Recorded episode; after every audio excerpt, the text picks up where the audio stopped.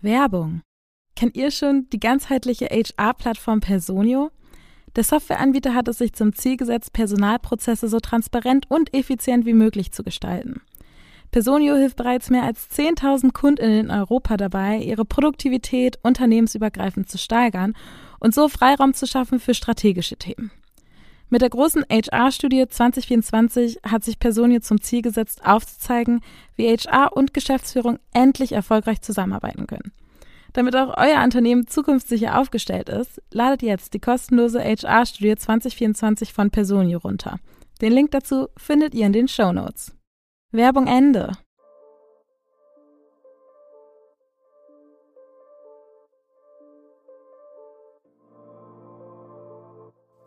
Hi, das ist der Podcast Work Illusion, in dem es um die Arbeitswelt nach unserer Zeit geht. Ich bin Anna und gemeinsam mit Robindro sprechen wir in diesem Podcast darüber, wie sich unsere Arbeitswelt eigentlich zukünftig verändern wird, basierend auf den Trends, die uns heute stark beschäftigen. Cool, dass ihr dabei seid.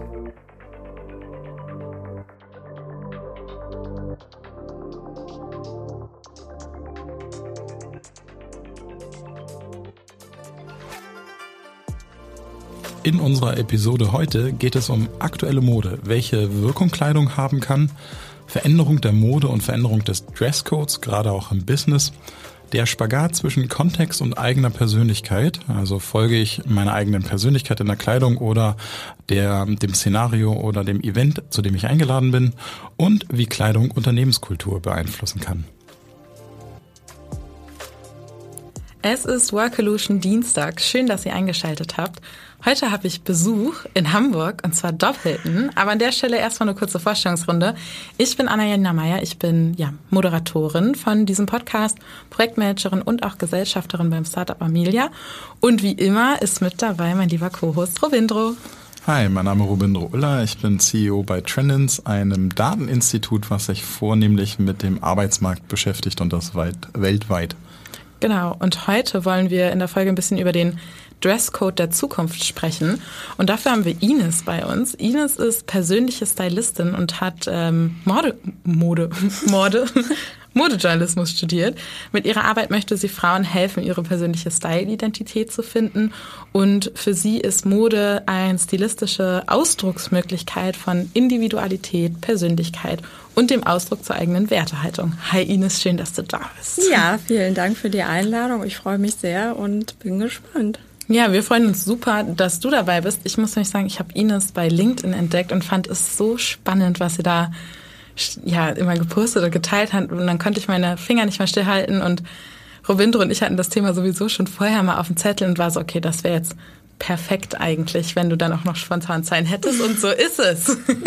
ja, super gut. Freue ich mich natürlich über das Feedback auch, dass meine LinkedIn-Posts ähm, ja gesehen werden und äh, dass sie auch Anstoß geben, äh, vielleicht mehr über Mode nachzudenken. Absolut. Ich muss ja sagen, dass das ähm, ein Buch mit sieben Siegeln für mich war oder ist. Aber ich merke im Arbeitskontext, dass das eine riesen Auswirkung hat.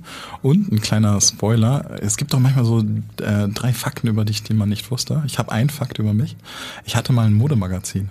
Du hattest mal ein Modemagazin? Ja, und zwar habe ich extra für Personaler und Personalerinnen ein Modemagazin gegründet vor der Pandemie, was leider bei der Pandemie draufgegangen ist. Das hieß HR Live. Fashion, Food und Style.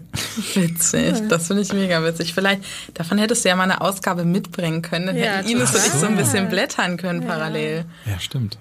Hm. Naja, reichen, so nicht dran gedacht, aber reichen wir sonst bei LinkedIn nach. Ja. ja äh, äh, Ursache Spannend. war übrigens, dass mh, mm, es mir so vorkam, als wäre meine Branche total verwirrt. Wie muss ich mich denn jetzt eigentlich anziehen? Wie kann ich mich noch anziehen? Vor allen Dingen auch zum Beispiel, und da haben wir kurz eben ja schon drüber gesprochen, wie wirke ich? Wie wirklich auf Bewerber? Kann ich noch eine Krawatte anziehen oder äh, wollen die dann gar nicht bei mir arbeiten, weil wir zu konservativ sind? So, und jetzt kommen wir direkt zur Einstiegsfrage, die Robindro mitgebracht hat. Hau mal raus. Ja, und zwar ähm, sind Socken die neuen Krawatten? Ja. Also die, die, vielleicht muss ich die äh, Frage so ein bisschen erläutern. Als Mann, ich äh, kurzer Hintergrund, ich habe zehn Jahre lang jeden Tag einen Anzug getragen. Echt? Und ähm, Das Einzige, mit dem du dich so ein bisschen abheben konntest, war theoretisch die Anzugfarbe. Die ging aber eigentlich nicht, weil alle dunkle Anzüge trugen. Und dann die Krawatte. Die Krawatte war so ein Akzent, den du als Mann setzen konntest.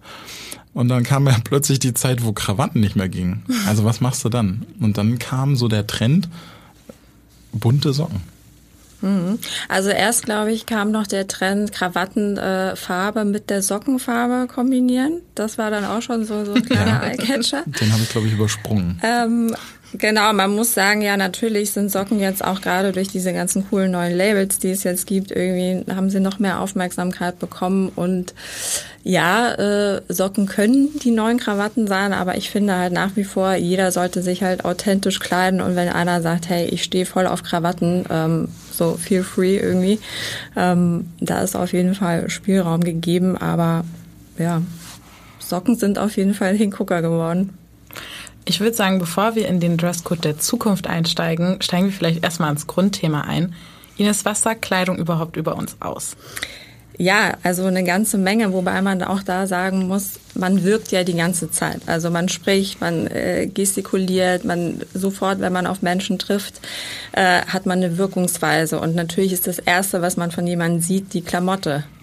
So, und deswegen kann man halt mit der Klamotte super viel bewirken. Also ich kann Anzug anziehen und werde sofort vielleicht in eine gewisse Schublade irgendwie reingesteckt. Ähm, trage ich einen Hoodie, hat das auch wieder eine andere Wirkung und es macht einfach super viel. Es zeigt, welche Emotionen ich habe, wie ich rüberkommen will. Ähm, man sieht das vielleicht auch gut am Theater bei Schauspielern, die halt ihre Rolle üben, üben, üben und dann, wenn sie tatsächlich in das Kostüm einsteigen, wie sie die Rolle halt noch perfektionieren und wie viel das halt auch mit einem macht, äh, sowohl mit demjenigen, der zuschaut, als auch dem Schauspieler selber. Von daher hat Kleidung halt tatsächlich eine Macht und ist nicht einfach nur ein Stoff, der warm hält oder uns verhüllt, sondern ich kann da richtig viel mit ausdrücken. Das heißt, du würdest auch schon sagen, Kleider machen Leute?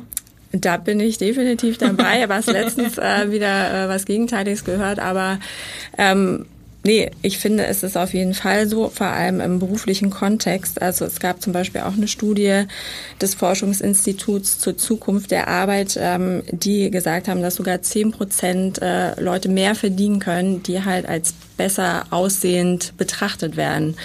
Ähm, das wiederum spiegelt auch das wieder, was zum Beispiel der Halo-Effekt macht. Das heißt, wenn wir Leute ähm, sehen und denken so, wow, sehen die gut aus, es muss jetzt gar nicht nur die Klamotte sein, das geht vielleicht auch irgendwie, ne, irgendwie ein perfektes Gesicht oder äh, sehr gepflegt, dass wir dem einfach einen Vertrauensbonus geben obwohl wir noch gar nicht wissen, was irgendwie rauskommt und, und ob das irgendwie ähm, mit den Inhalten passt. Aber es ist halt dieser erste Eindruck und wir kennen das ja auch, dass Millisekunden darüber entscheiden, wie wir jemanden einschätzen, wenn wir ihn das erste Mal sehen. Und das ist halt gerade im beruflichen Kontext, kann ich eigentlich nur mitgeben. Also ähm, ja, willst du irgendwie die Karriereleiter hochsteigen, dann auf jeden Fall das Äußere immer mit in Betracht ziehen und überlegen, wie man sich anzieht. Finde ich, finde ich spannend vielleicht da kurz mal nachfragen. Mhm. Ähm, und zwar, äh, also Hintergrund. Ich musste vom Anzug auf den Hoodie wechseln, weil ich den Eindruck hatte, meine Kunden vertrauen mir in meinem Thema nicht mehr. Also ich äh, bin irgendwann Freelancer, selbstständig geworden und habe viel im Bereich, ich nenne es jetzt mal übergreifend New Work und äh, moderne Personalgewinnung beraten. Und da konnte ich gar nicht mehr im Anzug auftreten, weil die dann so waren wie, wie kann sich der denn jetzt mit Social Media auskennen? Der hat ja gar keinen Hoodie an. Mhm. Ja, das ist total spannend. Das ist ja genau das, wo auch bei uns in der Unternehmenskultur dieser Dresscode so ein bisschen aufgebrochen wurde. Das kommt ja aus dem Silicon Valley zum Beispiel mhm. durch diese ganze Start-up-Mentalität, die hier nach Deutschland dann auch rübergekommen ist. Ähm, haben dann auch Unternehmen gesagt, hey, nee, wieso? Die tragen ja in San Francisco alle ein Hoodie, äh, ist total cool, alle sind digital unterwegs. Und sofort haben Firmen wie Allianz und Daimler auch angefangen, die Krawatte irgendwie im Schrank zu lassen. Man muss aber letztendlich auch sagen, dass du immer authentisch bleiben musst. Also weißt du, wenn du jetzt irgendwie, wenn ein Spießer jetzt irgendwie, der eigentlich durch und durch äh, im Anzug und Krawatte irgendwie sein Mann steht oder Frau, ähm, und das und dann sich im Hoodie irgendwie äh, präsentiert, das ist ja wirkt ja überhaupt nicht authentisch und das kommt dann auch wieder irgendwie komisch rüber. Also ich weiß genau, was du meinst, aber es muss halt sowohl natürlich auch zu deinem Unternehmen passen, das was du irgendwie äh, machst, oder aber oder und vor allem auch zu deiner Personality. Ich finde das super spannend, weil mein Freund hat quasi in seinem Job in Anführungsstrichen noch Anzug beziehungsweise sogar Krawattenpflicht. Also der ist tatsächlich jeden Tag im Anzug unterwegs, ist in der Finanz- und Versicherungsbranche, also auch wirklich so eine Branche, wo man irgendwie die Kleidung dann auch mit Vertrauen gleichsetzt. Was denkst du, Ines, wird es zukünftig noch so richtig harte Dresscodes in Unternehmen geben? Ja, also Dresscodes würde ich schon sagen, auf jeden Fall. Hart ist jetzt Auslegungssache. Das Ding ist, man kann halt den Leuten auch nicht sagen, so äh, mach was du willst. Das funktioniert halt auch nicht, weil das Unternehmen ganz klare Werte ähm, hat, die sie ja auch vermitteln möchte. Und ähm, man ist auch im Kundengespräch, man ist mit Geschäftspartnern zusammen. Also so total zu sagen, hey, mach was du willst, das funktioniert nicht es bricht ja jetzt gerade auf, auch nach Corona irgendwie. Viele waren im Homeoffice, viele hatten irgendwie dann natürlich zu Hause irgendwie Casual Wear an. Aber man muss das halt schon differenzieren, wie es dann auch ist, wenn du zurück ins Office kommst und da halt eben irgendwie eine offizielle ähm, Stelle hast und da irgendwie auch repräsentativ für das Unternehmen unterwegs bist.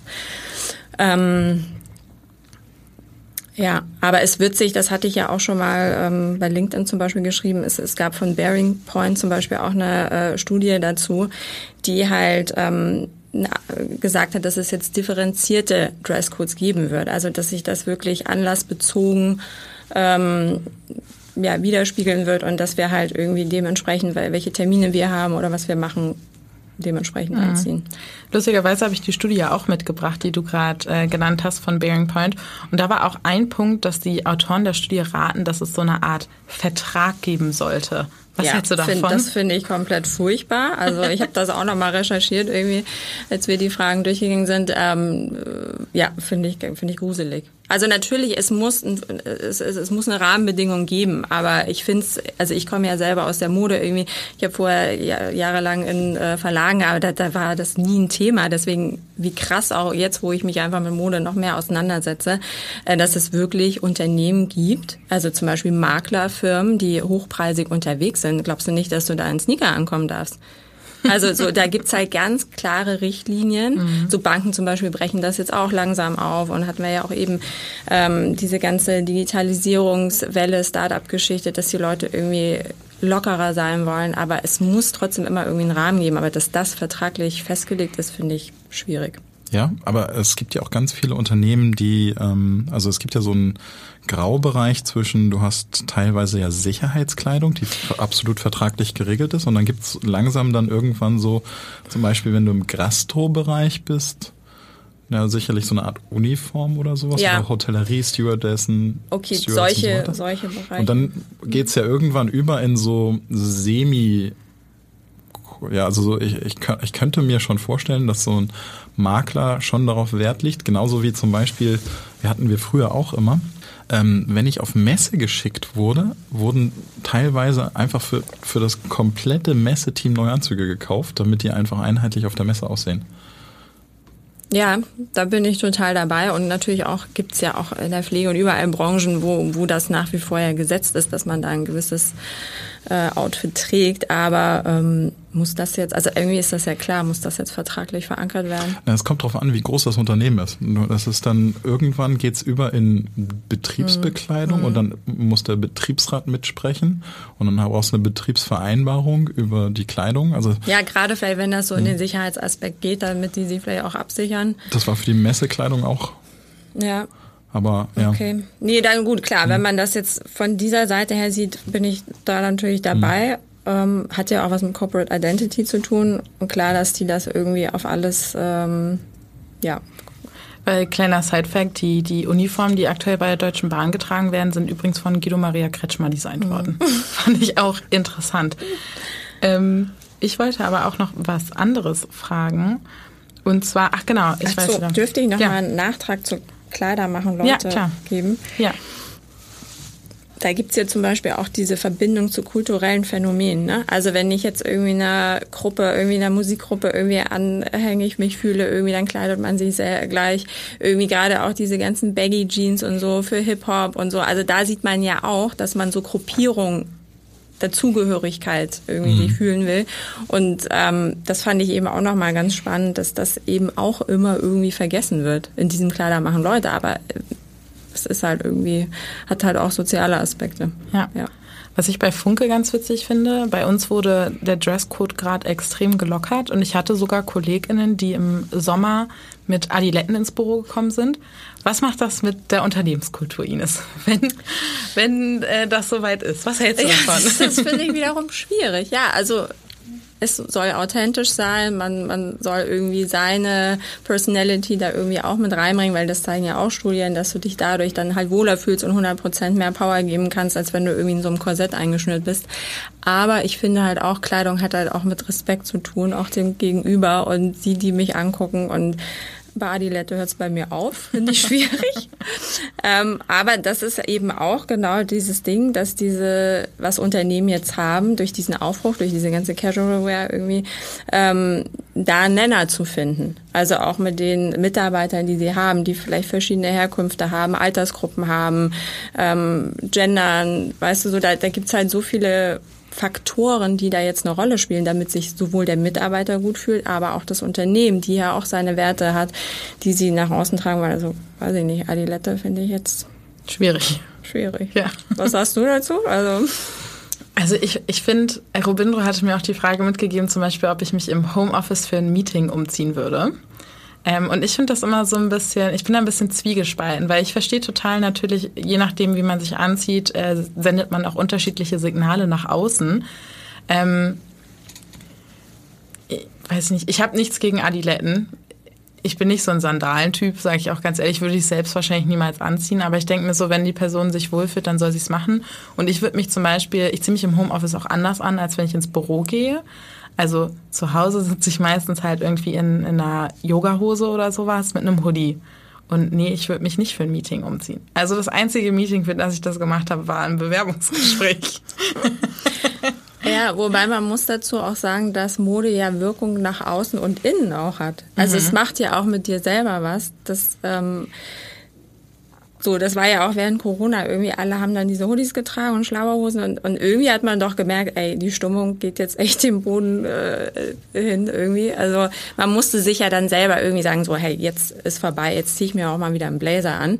So, weil ich mich selber aus diesem Sumpf sozusagen mhm. irgendwie rausholen muss und äh, irgendwie mal wieder schon dieses, ja, nicht uniformierte, aber irgendwie schon mal wieder einen Gegensatz zu Schlabberlook und Co. brauche. Verstehe ich voll. Bei mir kommt da aber tatsächlich noch ein anderer Aspekt da, äh, damit rein, der dazu dient, dass ich mich wohlfühle und das ist bequem. Also ich würde mich zum Beispiel, ich habe häufig vom, vom Sofa aus gearbeitet, weil wir halt zu zweit bei uns in der Wohnung im Homeoffice waren. Und ich würde mich niemals acht Stunden mit einer Jeans und einem Blazer auf mein Sofa setzen. So, weil es ist einfach nicht bequem. Das kann mir keiner erzählen. Und dann ziehe ich mir wirklich lieber meine Yogahose an, wo nichts drückt, wo ich weiß, weiß nicht, das sitzt wie eine zweite Haut. Und dann fühle ich mich wohler und dann kann ich ehrlicherweise auch besser arbeiten. Also das ist so, finde ich, irgendwie ein bisschen so die Kehrseite von dem Ganzen. Mhm. Die Frage, die ich, äh, also die Frage kam mir genau aus dem Grund, den du nanntest, Ines. Ähm, ich kenne viele, die diesen Anschaltknopf brauchten und im Homeoffice den nicht gefunden haben. Alles sieht aus wie gestern Nachmittag und Abend auch. An was mache ich jetzt fest, dass ich jetzt in meinen Arbeitsmodus muss? Mhm. Und äh, daher war meine Frage, ist dein Anschaltknopf vielleicht die Kleidung? Nee, ist bei mir tatsächlich nicht. Also bei mir ist es äh, der Raum. Wir haben jetzt in der neuen Wohnung, in der ich wohne, äh, oder neu ist es jetzt auch nicht mehr, aber äh, da haben wir einfach ein Büro. Und da setze ich mich rein und dann ist der Arbeitsmodus an und da ist auch echt egal, was ich anhabe. Also ich brauche das tatsächlich nicht. Ich, ich kenne aber Freundinnen und auch mein Freund, der saß dann im Anzug im Büro zu Hause und da war ich auch immer so, okay. ja. Ja, ich kann das verstehen. Ich bin da ähnlich, aber äh, ich merke auch gerade bei Kunden, äh, wie die Veränderung ist, sei es auch nur mein Lippenstift auftragen mhm. Oder einfach eben doch dann den Blazer, was ja einfach so das Aushängeschild ist für ein Business äh, Voll. Code, irgendwie Business Dress Code. Ich muss sagen, Lippenstift macht bei mir auch immer viel. Ich hatte auch heute überlegt, roten aufzutragen, habe mich aber dagegen entschieden, weil ich nachher noch einen Zahnarzttermin habe. Also ja, dann. Aber auch nochmal zu dieser Macht von Mode, ne? Mhm. wie viel Power das hat. Zum Beispiel hat auch äh, Tennislegende Serena Williams sich ja immer, wenn ihr das vielleicht noch in Erinnerung habt, die hat sich ja immer so krass aufgebrezelt sozusagen auf dem Tenniscourt auch, wo schon alle dachten, okay, wo will sie hin? Aber für sie hat sie mal in einem Interview gegeben, es hat ihr so viel Power gegeben und mhm. ich dachte, ey, in diesem Look kannst du jetzt nicht verlieren. Also es hat sie selber nochmal so enorm angespornt. Äh, vielleicht auch nur ein Nebending, ne, so im Hintergrund, aber irgendwie, es macht einfach was. Und das finde ich super cool, mhm. spannend. Ich würde gerne einfach noch über Kleidung beziehungsweise die Veränderung von Kleidung und Mode an sich sprechen, weil ich glaube, das hat auch einen, einen Effekt darauf, wie wir uns zukünftig anziehen werden. Man sagt ja, also beziehungsweise ich höre das häufiger, dass man sagt, Mode wiederholt sich immer. Und aktuell sieht man es ja, was in den Läden hängt, ist straight out of, ich weiß nicht mal, ob es von den 80ern bis zu den 2000ern geht, da findet man gefühlt ja noch alles. Wird das so sein, dass wir heute, also in 30 Jahren, die gleiche Mode wieder tragen, die wir heute tragen werden? Könnte passieren. ja, also man muss ja sagen, das Rad wird halt nicht neu erfunden. Mhm. Ähm, und man muss auch sagen, dass die Stile, die sich zwar alle wiederkehrend sind aus den 80er, 90ern, äh, ähnlich sind, aber auf jeden Fall nicht gleich. Also wenn ich jetzt zum Beispiel eine Hose von meiner Mutter aus den 70ern anziehen würde, jetzt heute irgendwie, dann merkt man schon, die Passform ist anders, die Stoffe sind ganz anders, die Farben. Also es ist schon eine Weiterentwicklung, aber man muss halt eben auch sagen, dass Designer gerne äh, zu alten Dekaden immer wieder zurückgreifen. Und ähm, ja, also warum nicht? Äh, Mode ist nie linear, das wird sich immer irgendwie anpassen, auch den Gegebenheiten und irgendwie sehnt man sich ja doch immer auch nach alten Zeiten zurück und ja, früher war ja doch alles besser. Also von daher, äh, ja. Aber man lässt sich wahrscheinlich auch gerade inspirieren durch alte Zeiten, aber ich würde mich auch fragen, wenn ich jetzt irgendwelche anderen Dinge von früher, die mich inspirieren, heute nachbauen würde, wie du gesagt hast, würde ich natürlich die heutige Technologie nutzen oder die Möglichkeiten und dadurch vielleicht Akzente setzen. Mhm. Ich habe noch mal eine Frage zu der ganzen Farbe, die im Moment immer häufiger auftaucht durch den Pride Month und alle möglichen Modelabel bringen dann mhm. oder vor allen Dingen auch äh, Turnschuhhersteller irgendwelche Sondereditions mit vielen Farben raus. Wie, wie, siehst du das Thema Farbe im Business-Kontext? Also ich hatte. Ähm, Sagte der Mann im pinken Hoodie. ja, eben. Ja, ich, ich komme auch hier Aber wie cool. gar nicht so ja. businessig vor zwischen euch beiden. Wohingegen das eben in meinem Meeting zuvor ganz anders war. da war ich der nicht der bunteste. Ähm, also von äh, sozusagen oder noch die Anekdote aus dem vorherigen Meeting. Ich war gerade in einem Meeting mit einem unserer Freelancer und ähm, der ist einfach, äh, der war in einem türkisen Onesie mit bunten Sharks, einer pink-gelben Skijacke und einer St. Pauli Regenbogenmütze da. Geil. Ja, aber das, also die Frage ist, also ich dachte, okay, also wir haben es ganz offen drüber unterhalten, weil ich ja jetzt gleich diesen Podcast aufnehme. Und die Frage war im Grunde genommen, ab wann wird's distractive? Also wann ist es quasi so, dass du nicht ordentlich arbeiten kannst, weil du denkst, ah, krass, da kriege ich ja Augenkrebs? Oder ist das also du selber, der das trägst, oder mein Gegenüber, nee, der dein Gegenüber. Wann, wann irritiert Mode vielleicht auch zu sehr? Kennst du das oder ist das sozusagen, würdest du sagen, nee, also hier steht das Individuum im Vordergrund und der Freelancer, der fühlt sich ja total wohl, so kann so am besten arbeiten, weil der sagt, mir geht das Herz auf, wenn ich mich im Spiegel sehe. Und dann eine andere Person vielleicht sagt, oh, Alter, jetzt zieh mal die Jacke aus, ich kann da gar nicht mehr hingucken. Ja, aber ich ziehe mich ja für mich an und nicht für mein Gegenüber. Natürlich, wenn es wieder die Unternehmenskultur vorgibt, dann muss ich mich vielleicht gegebenen Dresscodes da anpassen. Aber sofern das nicht ist, äh, immer. Also so, wie man es selber gut findet. Und, wie wir ja gerade auch gehört haben, es empowert vielleicht selber noch, gibt noch mehr äh, dazu Anlass, 100 Prozent zu geben. Also, und ich find's ja geil, ich lieb's ja. Also wenn Leute, und du siehst ja, der hat sich ja Gedanken gemacht. Ja. Und man kann auch nicht sagen, hey, Mode ist mir ähm, auf gut Deutsch scheißegal. Ich ziehe einfach jeden Tag äh, Shirt und Jeans an. Nee, forget it, weil selbst das hat auch eine Message. Das zeigt nämlich, ja, es ist ja einfach egal. Äh, aber warum? Also weißt du so, das einfach immer zu sagen, nee, ist nicht oder ja. Also ich, ich liebe das einfach, wenn man sieht, die Leute haben sich Gedanken gemacht. Ähm, ich liebe das zum Beispiel, wenn du im Pink ankommst, es ist für mich ein Augenschein. Äh, ich erfreue mich dran und denke, es geht irgendwie vielen so. Warum ist das so, dass ähm, Männer eher zu bunt greifen als Frauen?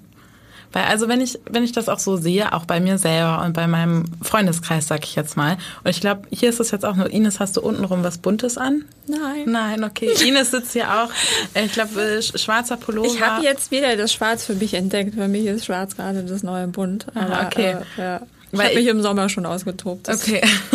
Ich war nämlich gestern zum Beispiel super stolz drauf, weil ich mit dem Blazer, den ich auch auf dem Cover anhab, in Pink ins Büro gegangen bin. Ähm, und für mich ist es immer so ein sehr besonders, weil ich nicht so viele bunte Teile im Kleiderschrank habe. Kannst du dir erklären, warum das bei Frauen irgendwie so ein Thema ist? Ja, ich glaube schon, dass Frauen äh, tendenziell noch mehr mit Problemzonen zu kämpfen haben, noch ganz äh, viele Glaubenssätze irgendwie verinnerlicht haben, die längst passé sind. Und ich glaube, dass dadurch natürlich du ja mit Farbe auffällst. Du bist ja sofort ein Hingucker in der breiten grauen Masse. Ähm, ich könnte mir vorstellen, dass das auf jeden Fall ein Aspekt ist und das sehe ich auch bei meinen Kundinnen, die dann sagen, oh Gott, Ines, äh, wenn ich bei dir eine Stilberatung mache, sehe ich dann genauso danach aus wie so ein bunter Vogel. Ähm, die haben wirklich Angst davor, dass die irgendwie zu viel Farbe bekommen. Ähm, ich glaube, es hat auch was, sie wollen nicht zu sehr auffallen. Es wurde ja Mädchen auch früher immer gesagt, so mhm. sei ruhig, sei lieb, sei mhm. komm, du entspannst dich jetzt. Ich glaube, da hängt noch so viel dran und deswegen ja auch meine Arbeit, wo ich sagen will, hey, ich will Frauen empowern, ich will, zeig dich mit voller Kraft und Macht. Und da gehört auf jeden Fall Farbe dazu. Finde ich total spannend. Ich hätte jetzt gesagt, das ist auch äh, vielleicht ein mangelndes Farbverständnis. Weiß nicht.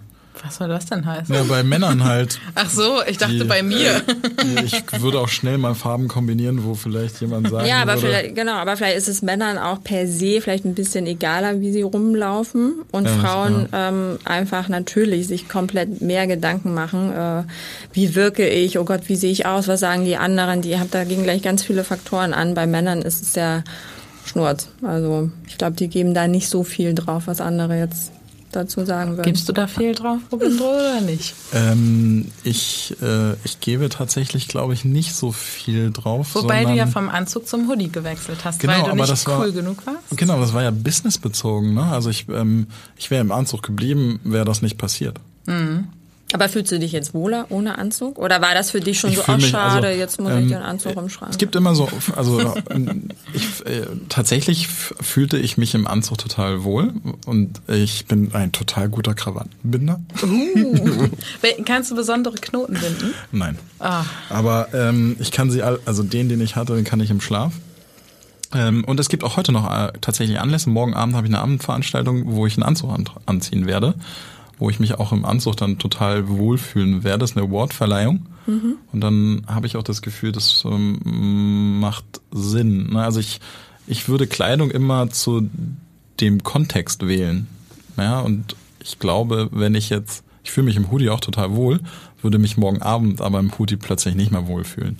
Weil es ein bisschen deplatziert wäre. Ja, aber auch nur in meinem Kopf vielleicht. Da weiß ja, ich gar nicht so ja. genau. Das heißt quasi, man sollte, also jetzt klare Frage an dich, Ines, man sollte sich schon anlassbezogen kleiden? Sollte.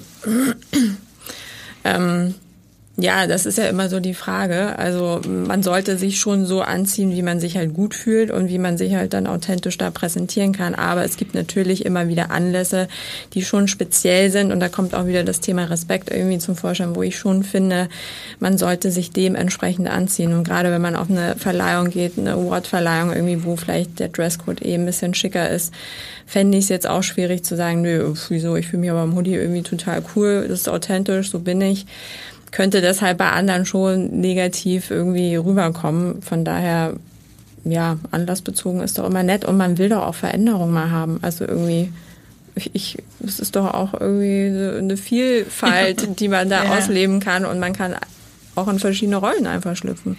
Also ich habe übrigens auch einen Star Wars Christmas Anzug. Stark. Ich wollte jetzt aber auch nochmal, ähm, wir haben jetzt viel über das Jetzt und Hier gesprochen. Ich würde gerne noch eine Frage stellen ähm, und dann in die Zukunft mit dir starten. Mhm. Und mhm. zwar, gibt es so Ereignisse, die Auswirkungen auf den Dresscode haben? Und wenn ja, warum? Also zum Beispiel, wir haben jetzt Corona schon als Beispiel auch genannt, dass das, das alles ein bisschen aufgelockert hat. Ähm, fallen dir da noch andere Sachen ein, wo du sagst, ja, das hatte jetzt voll den Impact oder das könnte zukünftig einen Impact darauf haben? Ja, also Thema Nachhaltigkeit natürlich. Das, das glaube ich, ist wirklich eines der riesigsten Faktoren, die wir gerade haben, wo wir auch sehen, dass zum Beispiel ähm, die ganze, das ganze Thema Secondhand und, und, und Leihfirmen irgendwie ja riesen Vorsprung irgendwie jetzt gerade haben. Also ich habe jetzt gerade gestern noch gelesen, ähm, dass die, der ganze Secondhand-Markt sich bis 2025 irgendwie um 34 Milliarden Euro irgendwie verdoppeln soll. Also das ist einfach, und man sieht auch, dass zum Beispiel Beispiel ähm, Marken als auch Händler wie zum Beispiel H&M und Zalando und tatsächlich jetzt so Resale-Modelle irgendwie fahren, wo man wirklich in den Läden auch Secondhand kaufen kann. Also man muss jetzt gar nicht mehr in spezielle Stores gehen. Und das ist, glaube ich, ein Riesenmarkt, der sich noch weiter ausbauen wird, wo wir einfach noch mehr sehen, wie sich das jetzt letztendlich auf den persönlichen Dresscode äh, niederlegt. Ja, also man bleibt wahrscheinlich seinem Stil irgendwie treu, aber ja, ist auf jeden Fall ein guter Wandel. Hm. Ich habe nämlich eine, ich habe eine Studie von QVC gelesen, fand ich auch ganz witzig, und zwar Living Studio 2038 heißt die. Mhm. Und da gibt's sowas, also das fand ich wirklich sehr abgespaced und ich weiß direkt, dass ich Robindro jetzt damit catchen werde, weil das genau sein Ding ist. Da wurde die Gen Z befragt, was die sich auch so vorstellen können, was sie zukünftig tragen werden. Und da haben die gesagt, sie können sich vor zukünftig vorstellen, Kleidung zu tragen, die wie ein Smartphone funktioniert. Okay, und das krass. fand ich irgendwie ein bisschen absurd und musste da irgendwie ein bisschen tiefer einsteigen. Und tatsächlich gibt es schon eine Jacke, ich meine, es war von Adidas, wo du über das Tippen auf den Ärmel einen Anruf annehmen kannst. Was hältst du von solchen Sachen? Ja, ich finde es jetzt gruselig, wenn ich das höre. Andererseits, ja, wird es wahrscheinlich die Zukunft sein. Irgendwie erleichtert das ja auch total viel. Und es gibt ja auch, also das, die Branche äh, experimentiert da ja schon seit Jahren. Also es gibt ja auch ähm, Faden, die irgendwie als Sensor ähm, arbeiten und dann zum Beispiel Temperatur messen. Also man kann da ja auch super viel in der Pflege irgendwie damit arbeiten aber eben auch für Gen Z, die dann irgendwie noch mobiler ist. Ähm, ich finde es spannend. Ich finde es mega spannend, was man alles machen kann mit Kleidung. Aber natürlich auch beunruhigend, weil hm, wir sind dann nur noch digital und wahrscheinlich kann man auch alles tracken und alles mit aufnehmen und ja, Robindro, was hältst du davon? Also mein Herz geht total auf. Der, also der erste Punkt erstmal total naheliegend, dass ich 2038 mir als Jahr rauspicke. Da, ja. Stand da irgendwas dazu, warum 2038? Äh, nee, nicht, dass okay. ich es gefunden hätte, ehrlicherweise. Um, habe ich ähm, aber auch nicht nachgeguckt. Die, äh, also ich bin, ich habe, äh, es gibt ja auch schon zum Beispiel Sneaker mit Bildschirmflächen, sodass du die Farbe wechseln kannst und so. Das finde ich mega geil. Oder, und das ist mein absoluter Favorite, habe ich gerade vor zwei Wochen gesehen. Kennt ihr zufällig Back to the Future? Den Film. Mhm. Ja, aber nie gesehen. Okay, äh, in diesem Film kommen Nike-Schuhe und dieser Film ist ja jetzt schon 30 Jahre alt, keine Ahnung wie alt. Also du meinst nochmal Zurück in die Zukunft. Genau, achso, sorry, ja, so, ja genau, ja. Zurück in die Zukunft. Den Film Zurück in die Zukunft. Den kenne ich natürlich, ja. Ja, und da gibt's Nikes, die, ähm, äh, äh, hier, wie heißt er? Michael. Michael J. Fox ja. im Film heißt er ja äh, Marty McFly, also. die er im Film in der Zukunft bekommt und die, wo er reinschlüpft und sich einfach an seine Schuhgröße anpassen. Mhm. Die gibt's jetzt von Nike. Heftig. Wo ich so denke, cool, das ist doch genau das. Und dann Turnschuhe, die gedruckt werden aus nachhaltigem Material und so weiter. Das geht so ein bisschen in die Nachhaltigkeitsschiene. Ähm, und natürlich ähm, Kleidung, die äh, zum Beispiel meinen Puls misst und sowas. Mhm. Also so, mhm. also ich, äh, also ich stehe auf sowas, aber. Ja, ich weiß, dass du auf sowas stehst. ähm, ich muss sagen, ich hatte da einmal einen krassen Aha-Moment. Ich habe früher Basketball gespielt und dann wurde der erste Basketballschuh rausgebracht, ich glaube auch von Nike, der hinten einen kleinen Tracker drin hatte, wo du dann nach dem Spiel analysieren konntest, so wie viel bin ich gelaufen, wie war meine Pace, wie häufig bin ich gesprungen der dann auch die Erschütterung im Boden so mitgemessen hat vom Dribbling und so weiter und so fort. Das fand ich auch ganz crazy. Ähm, aber ich finde so die, die Entwicklung teilweise dann doch ein bisschen spooky. Also ja. zu sagen, ich kann über das Tippen auf einem Ärmel von einer Jacke ans Telefon gehen. Schwierig irgendwie. Ja. Und ähm, in dem Zusammenhang habe ich auch ähm, gelesen, dass quasi es jetzt immer mehr auch Modeunternehmen gibt, die quasi mit 3D-Druckern arbeiten. Glaubst du, dass sich Mode dahin gehen, weil das dann ja individualisiert wird, mehr individualisieren ja. wird generell? Ja. Also dass wir weg von diesen riesigen Kaufhausketten kommen ja, und mehr zu individualisieren? Also das ist auch ein Megatrend, äh, Personalisierung.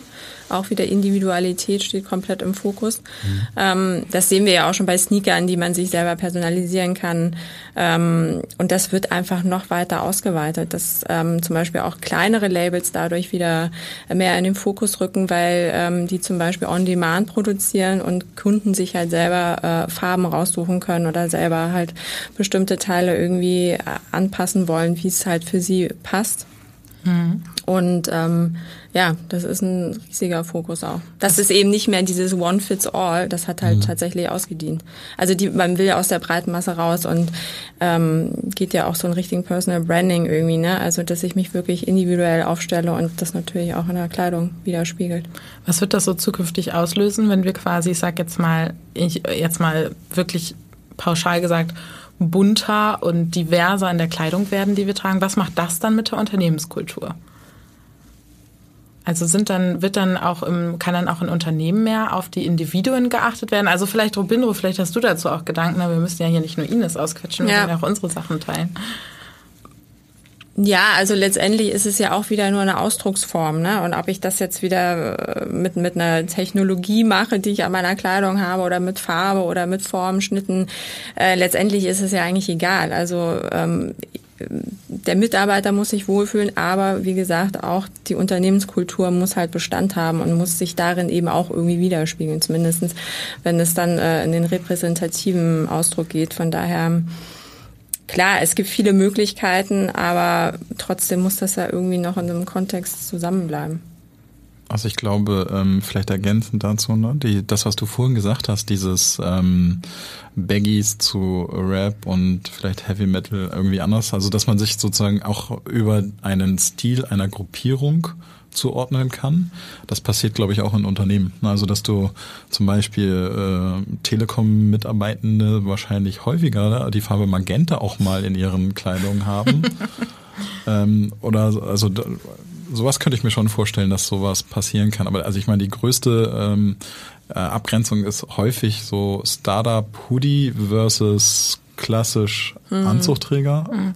Was ich aber auch gesehen habe, was ich auch ganz cool finde, ist halt dieses wenn die Firma sich entscheidet, ihr eigenes Branding in die Kleidung der Mitarbeitenden zu integrieren. Also ich sage jetzt mal nicht sowas wie halt uniformsmäßig, sondern ich habe jetzt gerade bei einer Freundin, ich glaube heute Morgen in ihrer Instagram-Story gesehen, dass sie, ähm, dass die gesamte Belegschaft von Unternehmen so einen richtig geilen Hoodie bekommen hat. Und die haben dann, weiß nicht, haben dann im Konferenzraum durfte dann jeder die richtige Größe anprobieren mhm. und finden und so. Und ich finde das eigentlich auch ganz cool, quasi die Brand der, des Unternehmens den Mitarbeitenden mitzugeben, weil ich muss sagen, ich bin schon ein Mensch, und das haben wir ja auch jetzt schon mehrfach gesagt, dass das auch der Wunsch der nachfolgenden Generation ist, sich zu identifizieren mit dem, mhm. nicht nur was sie tun, sondern auch für wen sie arbeiten. Wie siehst du sowas? Findest du das schwierig oder eigentlich ganz smart? Nee, das finde ich eigentlich total cool. Aber das ist natürlich auch keine Einbahnstraße. Ich denke, da haben die wahrscheinlich auch vorher viel mit ihren Mitarbeitern gesprochen, sich ausgetauscht. Weil sowas kann halt nur in der Gruppe eigentlich funktionieren. Ne? Also es kann jetzt nicht äh, einzeln vorgegeben werden und so zieh das jetzt an, dann funktioniert es halt wieder nicht. Also ich glaube, da das sagt halt auch viel über das Unternehmen aus, dass es einen coole, coolen Spirit gibt irgendwie und die Mitarbeiter halt mitzunehmen, zu sagen, hey, wir sind alle, wir sind eins sozusagen. Ähm, und ich denke auch, viele haben doch Bock irgendwie, wenn sie in Unternehmen gehen, dann will ich doch auch für die arbeiten und, und will doch, hab doch auch Interesse daran, dass ich mich mit denen irgendwie identifiziere und da irgendwie glücklich bin. Und wenn man da eh nicht happy ist, dann kann man es auch nicht an der Kleidung festmachen, dann muss man eh gehen. Also dann. Mhm. Da gibt es übrigens ein, ein, interessantes Beispiel und zwar von einem Mittelstandsunternehmen.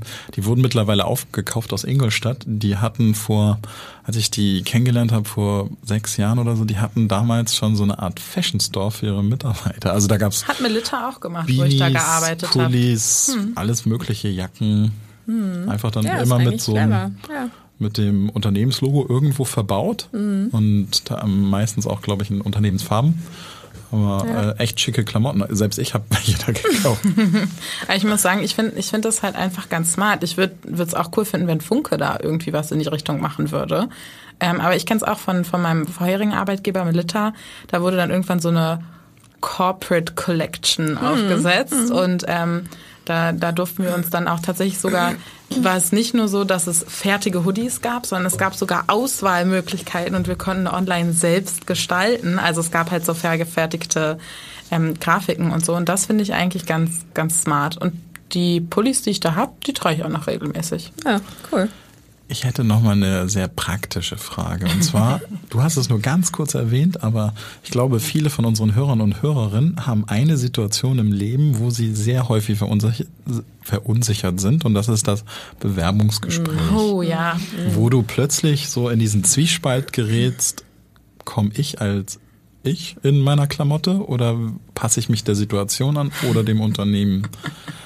Kannst du da vielleicht mal dein, deine Gedanken zuteilen? Ja, auf jeden Fall. Ähm, das ist wirklich eine Gratwanderung zwischen wieder Individualität, wie, wie will ich mich am besten präsentieren und äh, wie, wie zeige ich auch, dass ich gut ins Unternehmen passe. Ähm, Fakt ist auf jeden Fall, man sollte schon einfach bei sich bleiben und nicht äh, jetzt irgendwie auf mehr Schein als Sein irgendwie machen, weil das fliegt halt äh, früher oder später eh irgendwie auf.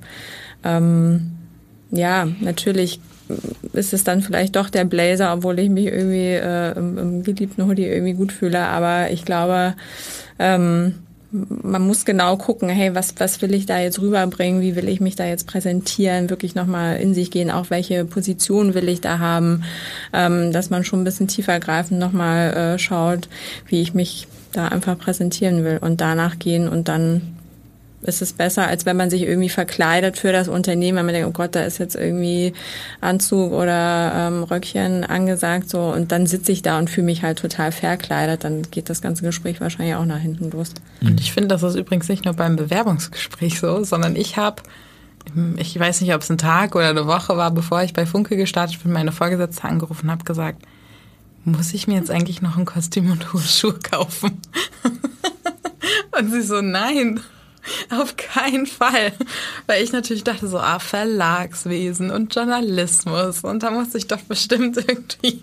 Aber da hast du doch wahrscheinlich auch gedacht, so die erste Zeit, als du dann hier warst, hast du dich doch bestimmt auch umgeguckt, hey, wie sehen die so aus? Was ja, tragen? Voll. Also man saugt das ja alles auf, gerade wenn man in so neuen Gruppen ist oder irgendwie mit neuen Menschen zu tun hat. Und da macht doch Mode richtig viel, oder nicht? Also danach selektiert man ja irgendwie auch oder kriegt schon so ein gewisses, ja nicht Schubladendenken, aber irgendwie ähm, checkt checkt man das ja sofort aus und macht sich sein Bild. Hm, ja, ich muss sagen, doch, das Schubladendenken passiert doch schon manchmal. Und ich finde, das macht es manchmal aber auch genau eben schwierig. Und da, weiß ich nicht, das würde ich zukünftig gern ablegen und tue mich da aber noch ein bisschen schwierig mit. Und da finde ich dann sowas wie, ich sag jetzt mal, uniformieren eigentlich ganz smart. Also, dass halt sowas wie soziale oder finanzielle Umstände eben nicht nach außen getragen werden. Also zum Beispiel, als mhm. ich in Thailand studiert habe, und man muss ja sagen, das ist ein extrem, also extrem ist schon ein armes Land und ähm, Bildung kostet da unendlich viel Geld. Und da wurden bewusst alle Studierenden halt in einer Uniform gekleidet. Und du halt konntest zwischen zwei Röcken wählen und das war's. Und die konntest du natürlich auch beide tragen, aber das ist halt, mhm. da finde ich das dann gut, dass sowas passiert, damit eben sowas nicht vorkommt. Mhm. Und es nimmt natürlich auch viel Druck einfach. Ne? Also man hat schon mal dieses lästige Thema mit der ganzen Klamotte ist schon abgehakt. Also so hat es ja Steve Jobs zum Beispiel auch gemacht, der ständig seinen Rolli und Jeans angezogen hat. Ähm, so, das war halt einfach, äh, er brauchte sich morgens keine Gedanken machen, was er anzieht und er konnte seine Produkte halt bestmöglichst immer präsentieren, weil keiner auf seine Klamotte geachtet hat, weil man musste schon, was er anhat. Ähm, ja, in verschiedenen äh, Formen bin ich da auch total dafür. Also mhm. gerade auch Schulen, ne? Das wird ja auch, ist ja immer noch voll das Riesenthema.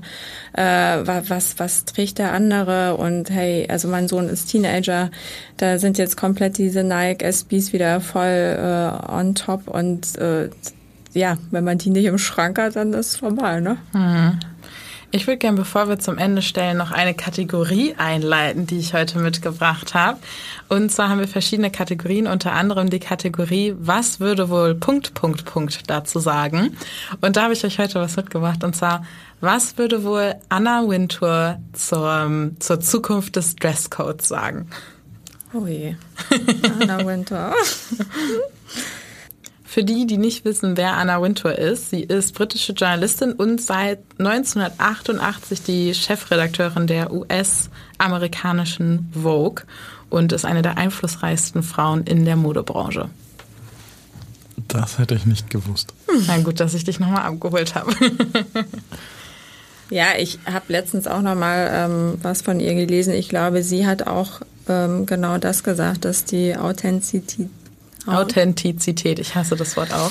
Ähm, das authentische Äußere einfach der Key ist. Okay. Also.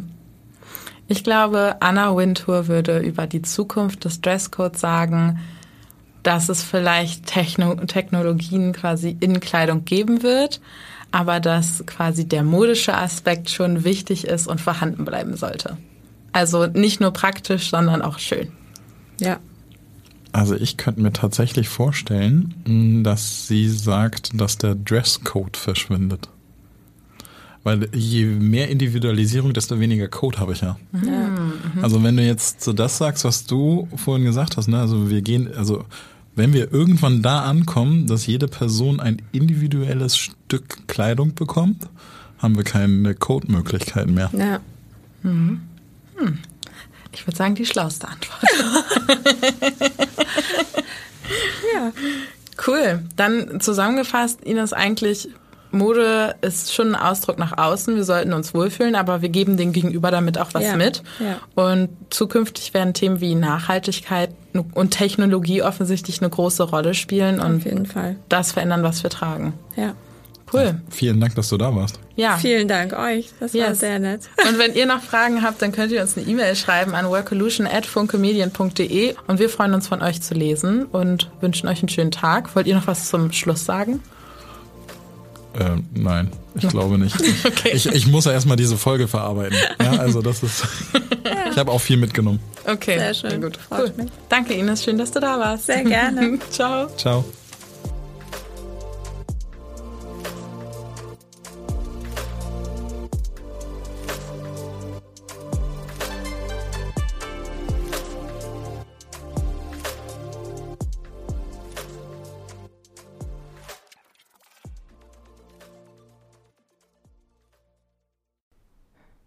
Ich erinnere mich noch, als wäre es gestern gewesen, als ich in meinen ersten Job gestartet bin.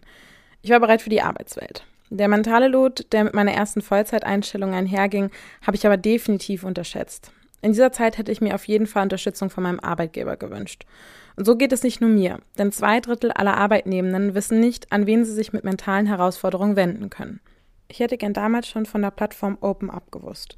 OpenUp ist eine digitale Plattform für das persönliche mentale Wohlbefinden. Von Einzel- und Gruppensitzungen mit PsychologInnen bis hin zu Check-ins und selbstgesteuerten Lernerfahrungen. OpenUp bietet all die Hilfe, die jeder verdient. Dies ist nicht nur überall, sondern auch jederzeit abrufbar. Mittlerweile bieten mehr als 1500 Unternehmen mit OpenUp Mitarbeitenden die Möglichkeit, sich Unterstützung zu suchen. Mehr Infos zu OpenUp und wie es das Wohlfinden deiner Organisation unterstützen kann, findest du in den Show Notes.